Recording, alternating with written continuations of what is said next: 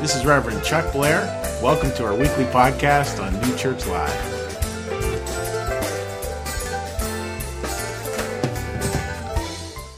So, welcome. I just want to say big hello to everyone here at New Church Live. Great way for us to sort of kick off the fall. And, and what we do with these services is on occasion we, we, we have what we call one offs, where we invite in guest speakers and give them a chance to sort of share, and we put it in a biblical context because we really talk about how the Bible really can help us today. And a lot of us look at the book and it's like, oh, that's just, that's so old and I don't get it. And we try reading it. It's like, oh, I don't get it. I don't get it. And yet, church is about getting it. Church is about looking at things that God has to tell us and share with us. And the point of Him telling and sharing with us those things is to get us to wake up to wake up to new ways of listening, new ways of seeing, new ways of being. We're going to be looking at this particular passage from the Bible here. I'm going to read through it and then we'll just introduce our speaker. A very famous parable where Christ says, No one lights a lamp and hides it in a clay jar or puts it under a bed. Indeed, they put it on a stand so that those who come in can see the light. For there's nothing hidden that will not be disclosed, and nothing concealed that will not be known or brought out into the open. Therefore, consider carefully how you listen. So, we're going to be talking today about how you let your light shine. Can you guys guess what our last song is? Any of you who know a lot of, a lot of, lot of songs from, uh, you know, from church? We're going to be closing on that song because that's what we're talking about today. How is it that you, like sitting here today, how is it that you can let your light shine? And the best way to talk about that, I think, is to actually have other people talk about that. So, with that, we're going to introduce our keynote speakers for today. They will be introduced by their wonderful daughter, Nicole. So, Nicole, you want to come out and introduce your parents? Please give Nicole a round, just pull it straight up. Give a round of applause. Well. Yeah, Hi, everyone. My name is Nicole Smith, and I am one of Matt and Susan Smith's daughters. This past March, my parents went on a week long medical mission trip to Haiti, and while none of my siblings or I went on that trip with them, five years ago, my older brother and sister and I went on another medical mission trip with my parents to Costa Rica. And it was honestly one of the best experiences of my entire life. It was so cool to be able to serve others overseas, and to be doing it with my family made it that much better. I'm really thankful to have really awesome parents that have a love of serving others and that they've instilled that love of service in my siblings and I. We're already asking them when they're going back to Haiti and if we can come with. I know you guys are all going to enjoy hearing about their experiences as much as I have. So, without further ado, I'd like to introduce my parents, Matt and Susan.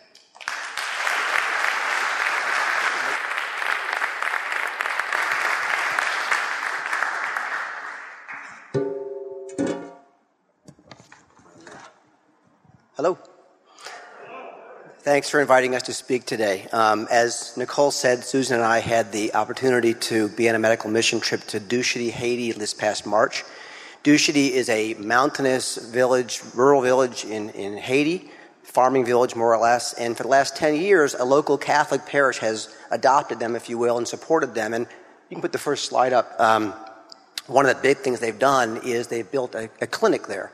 And they pay a Haitian doctor to be there a few hours a day throughout the year so that there's continuity, but the average Haitian can't afford to go to see the doctor, even something an emergency. So most of the rank and file from Douchety and surrounding communities rely on medical trips like ours to come a couple times a year and see the majority of people there.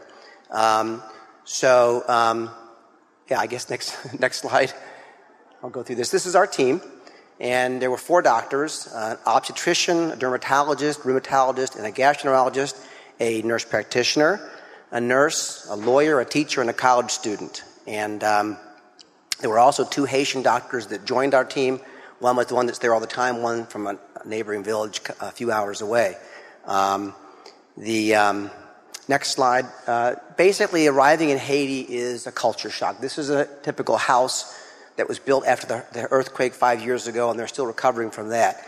It's really a broken country in many ways. It's the poorest country in the Western Hemisphere, and Douchety is poor by Haitian standards, which is, which is saying a lot. Unfortunately, bribery and corruption is the way of life there. We had to actually bribe the customs agents in Port-au-Prince to get our medical supplies through to donate to people, and that's just the way things are. Um, there's no running water in Douchety. There's no electricity except by except by um, by, by generator. You can go to the next slide. Uh, basically, this is the downtown uh, market before the vendors have come to set up shop, and that's downtown Dusheti. Um, and then you can go to the next slide as I go through these. So they people will walk however far it takes, a couple miles to the nearest well to bring their water back. There's three girls we met bringing water back to their, I'm not sure if I could do that, back to their, their place. And you can go to the next slide. So, but by Haitian standards, they set us up in a nice storm. Um, but the shower water was from a cistern rainwater up top, and you can see if you collected the water in a bucket to shower with, we found tadpoles. So it gives you an idea how clean things are there. And, and this is them putting us up in the Ritz, basically. Um, next slide. But but the people there were wonderful, beautiful, friendly, grateful. This was our welcoming committee when we first came in, Franzu and his two sisters. And if you go to the next slide, I asked for a selfie and they said, sure. So that's my screensaver at home now. Lovely kids. These were some of the street kids that were ubiquitous wherever we went. They can't afford to go to school, so they're there all the time. Susan and I saw them every day. When we weren't in clinic, we were playing with them. You can go to the next slide. Um, they loved to hold Susan's hand wherever she went. That's Astrid. She would walk her down Main Street in Dusheti, and they always guided Susan wherever she went. Next slide. We played jump rope with them. Next slide. Susan taught them hopscotch and patty cake. Patty cake was challenging because these kids couldn't even couldn't count even in, in, Creole. And mind you, I was testing Paul Funk's French pretty extremely, trying to talk in Creole to these kids from uh, my academy days. Um, and they were eager to learn English words from us, so a lot of hand gestures and sign language. Um, next slide.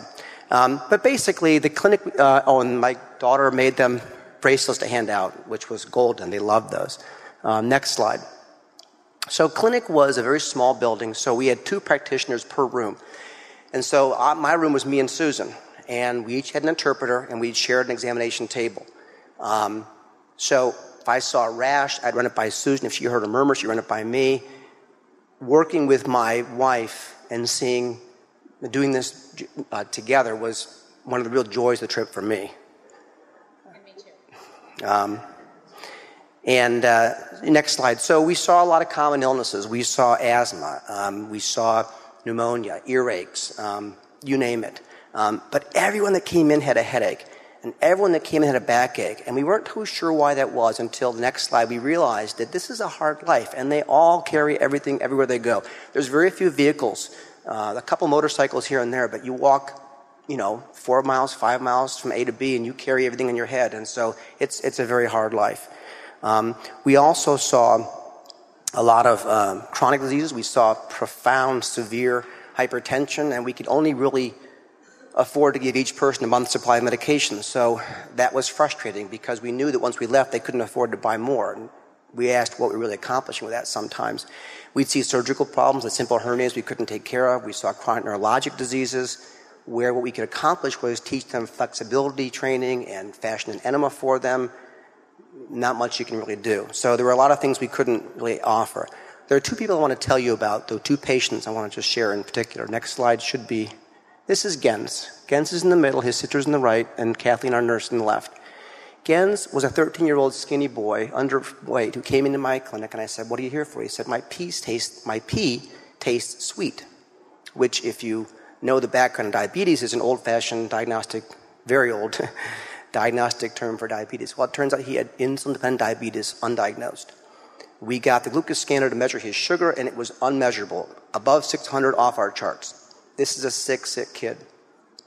So, insulin and t- education and glucose scans, we can treat this disease. You can live with diabetes. But in rural Haiti, in the middle of nowhere, what are we going to do? So, I went to one of our Haitian doctors and said, asked him for advice. He looked at the long line of patients at our door, the tremendous need, and our limited resources, and he said, Matt, you have to prepare him for the fact that he's going to die. I grabbed Susan. Went in the hallway. We talked. Not going to happen. We had insulin with us a little bit, and I turned him over to Susan. She's better at this than me. You are. She got him under control. Long story made very short. By the end of the week, we had his, his sugar under control.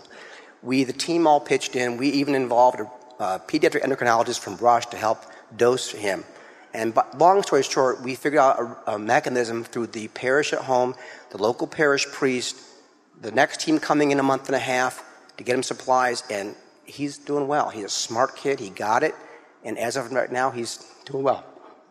Looking forward.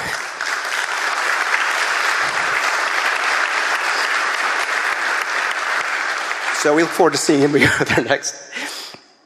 You can go to the blank slide. So the next one I have a picture for, but Woodney Sim was a 13 month old kid who looked about seven months. He was very underweight. He had a huge umbilical hernia, actually called an omphalocele. It was so big. And um, every time he ate, he cried because his bowel was trapped in the hernia and it hurt to eat. So he was underweight, and his mother was asking what we could do. Nothing. I, I we can't do surgery. We're six hours from Port-au-Prince. We thought about just giving him the money to go get it done. But if you understand, in Haiti, if you give someone money, it doesn't mean something's going to happen. It's, it's unlikely he'll get that surgery. So realistically, our, our hands were tied. We went home having done nothing for him and his picture haunted me. The brilliant one here told me to do an internet search. After about an hour, I found a pediatric endocrinology, a pediatric surgical team from USC who'd be in Port-au-Prince in April.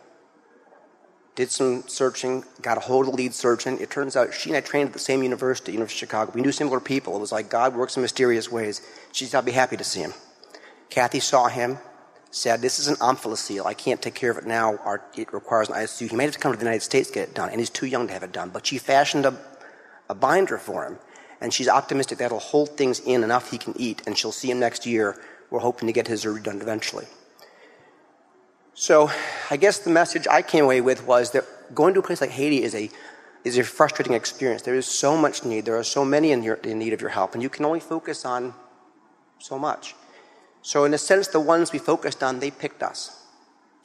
When someone comes to you asking for help, there's a, there's a bond that develops you, you can't walk away from. Their burden, in a sense, becomes your burden. And if you can make a difference in one life, it's all worthwhile. So.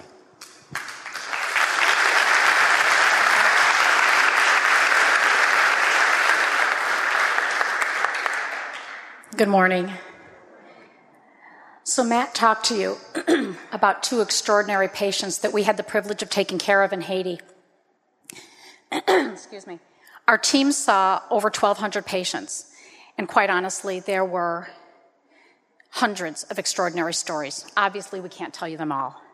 So, what I'd like to do this morning is tell you the experience I had with the very first patient I took care of in Haiti, my very last patient, and then my journey home. So Monday morning, we were getting ready uh, for to open clinic, and you can go to the next slide. And that's my little; those were my little friends that escorted me to and from my dorm to clinic every morning and every afternoon after clinic. You can go to the next slide or blank slide. Anyways, there were about 300 people outside the clinic waiting to get in, and one of the local Haitian girls that our team had hired to work in the pharmacy for the week, her name was Anit. Uh, we had hired her because she's bilingual. She came to us and she told us that her mom was sick that morning. She was very worried about her. She was hoping that we could see her mom before we opened clinic. And we said, sure, bring her on in. So she went and got her mom, brought her in. The whole family came along with. And I examined her and her mom was, in fact, very sick. She had a condition called congestive heart failure, and I suspect she was having a heart attack. So our team got to work right away treating her. And as I was starting her IV, I realized we don't have the medication with us to treat this problem. So I sent our nurse Kathleen to the pharmacy to go get different medication in pill form that I thought and hope would help. And the family, they stepped out for a few minutes to get some fresh air. And I was alone with the patient. She was lying on this gurney, and we were, we were in this dark back hallway of the clinic. And the patient, she was thrashing around, right? because she was very short of breath and she was in pain. And I was trying to comfort her. And as I took her blood pressure, she suddenly stopped thrashing around. And I took her pulse, and it stopped. There was this wave of helplessness that came over me at that moment because I realized there was nothing I could do.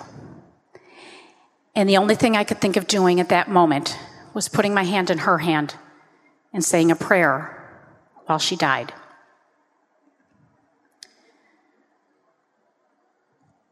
I have spent the majority of my career in the intensive care unit treating patients with heart disease, the disease this patient just died of. And I failed. So, day one, patient one died. Fortunately, after that, my patients, they did a lot better. So, fast forward to Friday. Our team had seen about 1,100 patients at this point. We were exhausted. We were sleep deprived. And many of us were sick. Next slide. Including poor Matt here, who was the sickest of all. In fact, he was so sick that we had him on IV fluids and IV antibiotics the day before that in our little makeshift dorm room slash intensive care unit. Fortunately, he did well, and that's a whole different story for a different time. you can go to the next slide. So, at about 10 o'clock in the morning, in walks a nine month pregnant female in full blown labor. Now, I need to preface this story by telling you that I have been a nurse for 31 years. I've been a nurse practitioner for seven years, and I had never witnessed a live birth. So, the fact that we had an obstetrician with us on this trip was very exciting for me because I was waiting all week for someone to come in and have a baby. And my wish came true. So about two hours later, this woman gave birth to a beautiful baby girl. And witnessing that live birth for the first time in my career was hands down one of the coolest things I've ever seen. And then Dr. Ruby, she cut that umbilical cord and she handed that baby right over to me in a beach towel because that's all I could find. And she said, Sue, I need to know the baby's breathing. Make her cry. So I brought that baby over to the examining table and I wiped her down and I suctioned her mouth and I suctioned her nose and I plucked her toes. She wasn't crying. And so Dr. Ruby, she said to me a second time with a little higher intensity, Sue, I need to know that baby's breathing make her cry. Now, I have four children of my own, and it seems I've never had a problem making them cry. But this little baby, she'd have none of it. So I picked that baby up and I swatted her butt and I swatted her back and I laid her back down and I suctioned her again and I plucked her feet. No cry. And in fact, she really wasn't moving around a whole heck of a lot either. And that wave of helplessness came over me once again. And at that moment, I thought to myself, and I prayed, and I pleaded with God please don't make this baby turn out like patient number one. And Dr. Ruby, she told me to bring that baby over to the mom's breast, and I did. And the baby started to suckle. And she started to move around. And she started to breathe and she ended up doing just fine. And she never did cry. and that mom, about 45 minutes after she gave birth, she sat up and she looked at me and she asked, Can I go home now? And I said, Sure. So she got up and she picked up that baby and she walked out the door about two miles down the dirt path. That's what the interpreter told me. Back home. She was an amazing woman. So my week started out with a death, and ironically, it ended with a life. And I thought to myself, is someone trying to send me a message here? So fast forward one more week, last time, and I was back to work in the hospital that I work in in Illinois that has an emergency department, an operating room, a code blue team, and I was talking to some of my friends and my colleagues about the Haiti trip. And I was telling this surgeon that was there about all the patients we saw, and I told him about that little baby that, that Matt told you about, little baby Woodnison with the big hernia. And I said, you know, it would have been so great to have a surgeon with us, a surgical team, because we saw, saw a lot of surgical issues. And he agreed that surgical teams on these medical missions are so important because, you know, they can go in, they can surgically revise the problem, they can really change patients' lives and make a difference. And then he said, But you know, Sue, I wonder, how helpful do you think the medical portion of the team is? I mean, what are you guys really doing? You're handing out Tylenol for headaches and vitamins and Tums for stomach aches, and you're treating disease processes that you know they're not going to follow up with. How helpful is that? Did you even make it really make a difference? And I walked away from that conversation, and initially, I have to be honest with you, I thought, that was kind of a rude comment. But then I started thinking about what he said. And I thought, maybe he's not being rude. Maybe he's just right. I thought about all the babies, the infants and children that we treated for pneumonia. Statistically, infants and children with pneumonia in that kind of a poverty stricken environment, their mortality rate or death rate is really high. And what about all those patients with dangerously high blood pressures? Blood pressures of measurements of 240 over 120. That is defined as a hypertensive emergency. If you had that kind of a blood pressure, I suspect you would be in an emergency department and or an intensive care unit. But all we could do was give medicine. Tell them to come back in a month.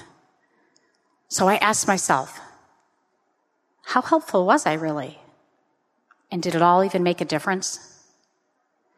And I thought about this for months after I got back from Haiti. Months. And I finally came up with an answer. Here's my answer I don't know. I don't know how helpful I was to all those people. I know that I wanted to be helpful. I hope I was helpful. I think I was helpful. But you know, I'll never really know. But here's what I do know I know that Haiti is in what I call a hot mess, right? The poverty, the lack of infrastructure, the corruption. And not only is Haiti in a hot mess, there's a lot of places in this world, including the United States of America, that is in a hot mess. I suspect there are probably people in situations right here in this community that could be in a hot mess. It's very easy to get cynical when you try over and over and over again to help a person or people and you don't see any change.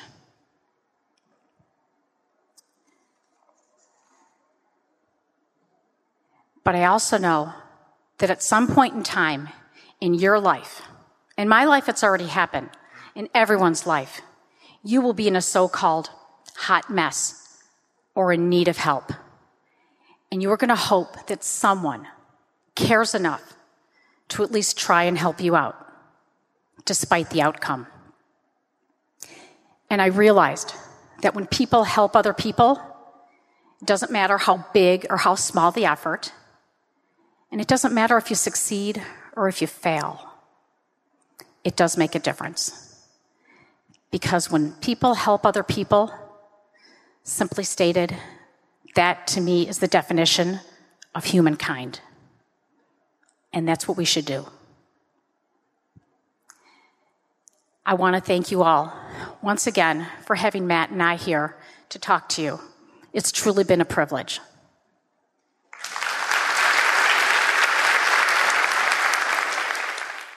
What kind of world do you want? Maybe this, like just think about this beautiful quote and let it resonate around in your brain a little bit. God's ultimate future is God's urgent present.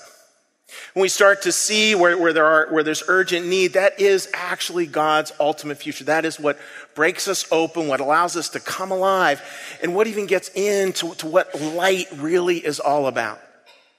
See, when you read that beautiful passage again where it says, Who would hide their light under a bushel or under the bed?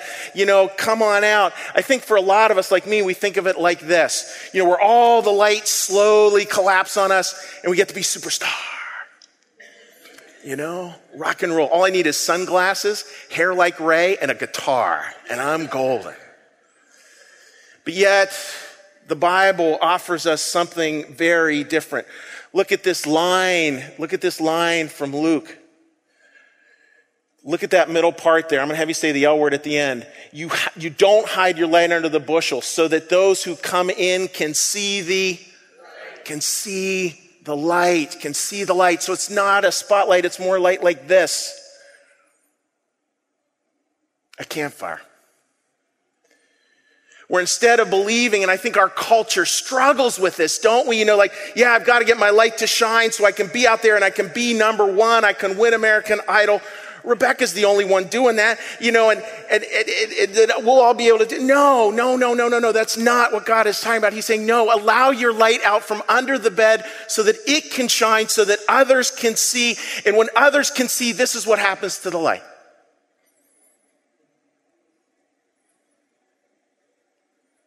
This is what happens to the light. A totally different view of light, a totally different view of other people. Two different views of being bold. And I think what Matt and Susan talked about was the kind of boldness that Christ calls us to.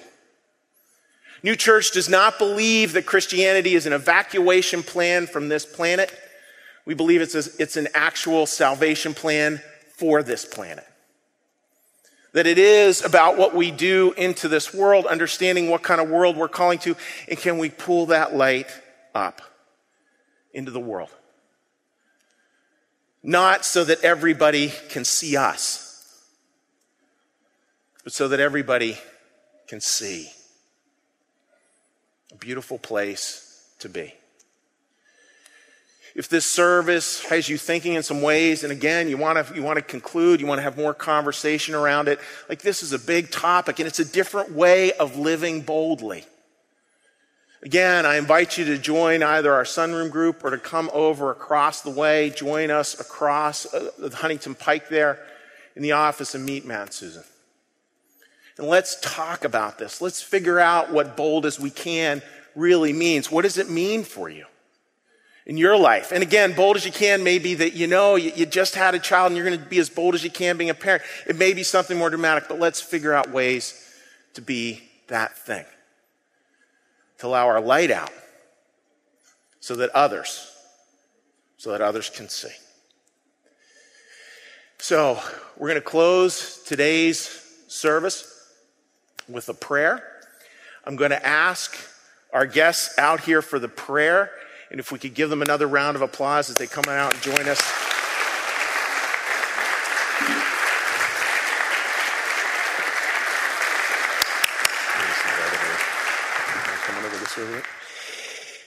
And you're welcome to join us in prayer. You're welcome as well. You'll have a moment to say the Lord's Prayer as you know it, to have a moment of quiet reflection and then start getting ready for really blowing it out with singing. We're going to let our light shine. That's how we're closing today's service. So please join me in prayer.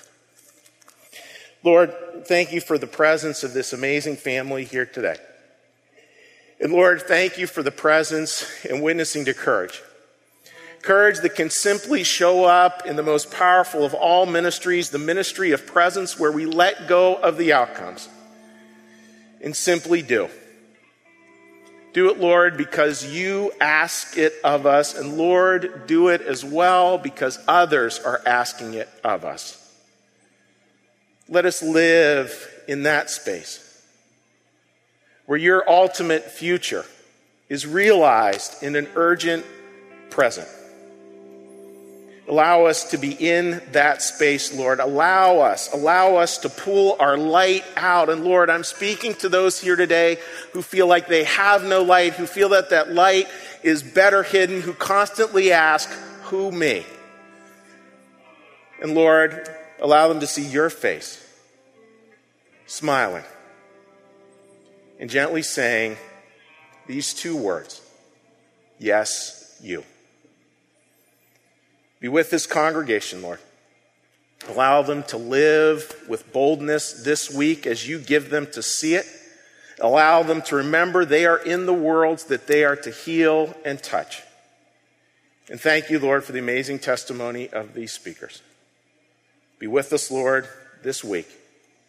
Help us to let our light shine. Amen.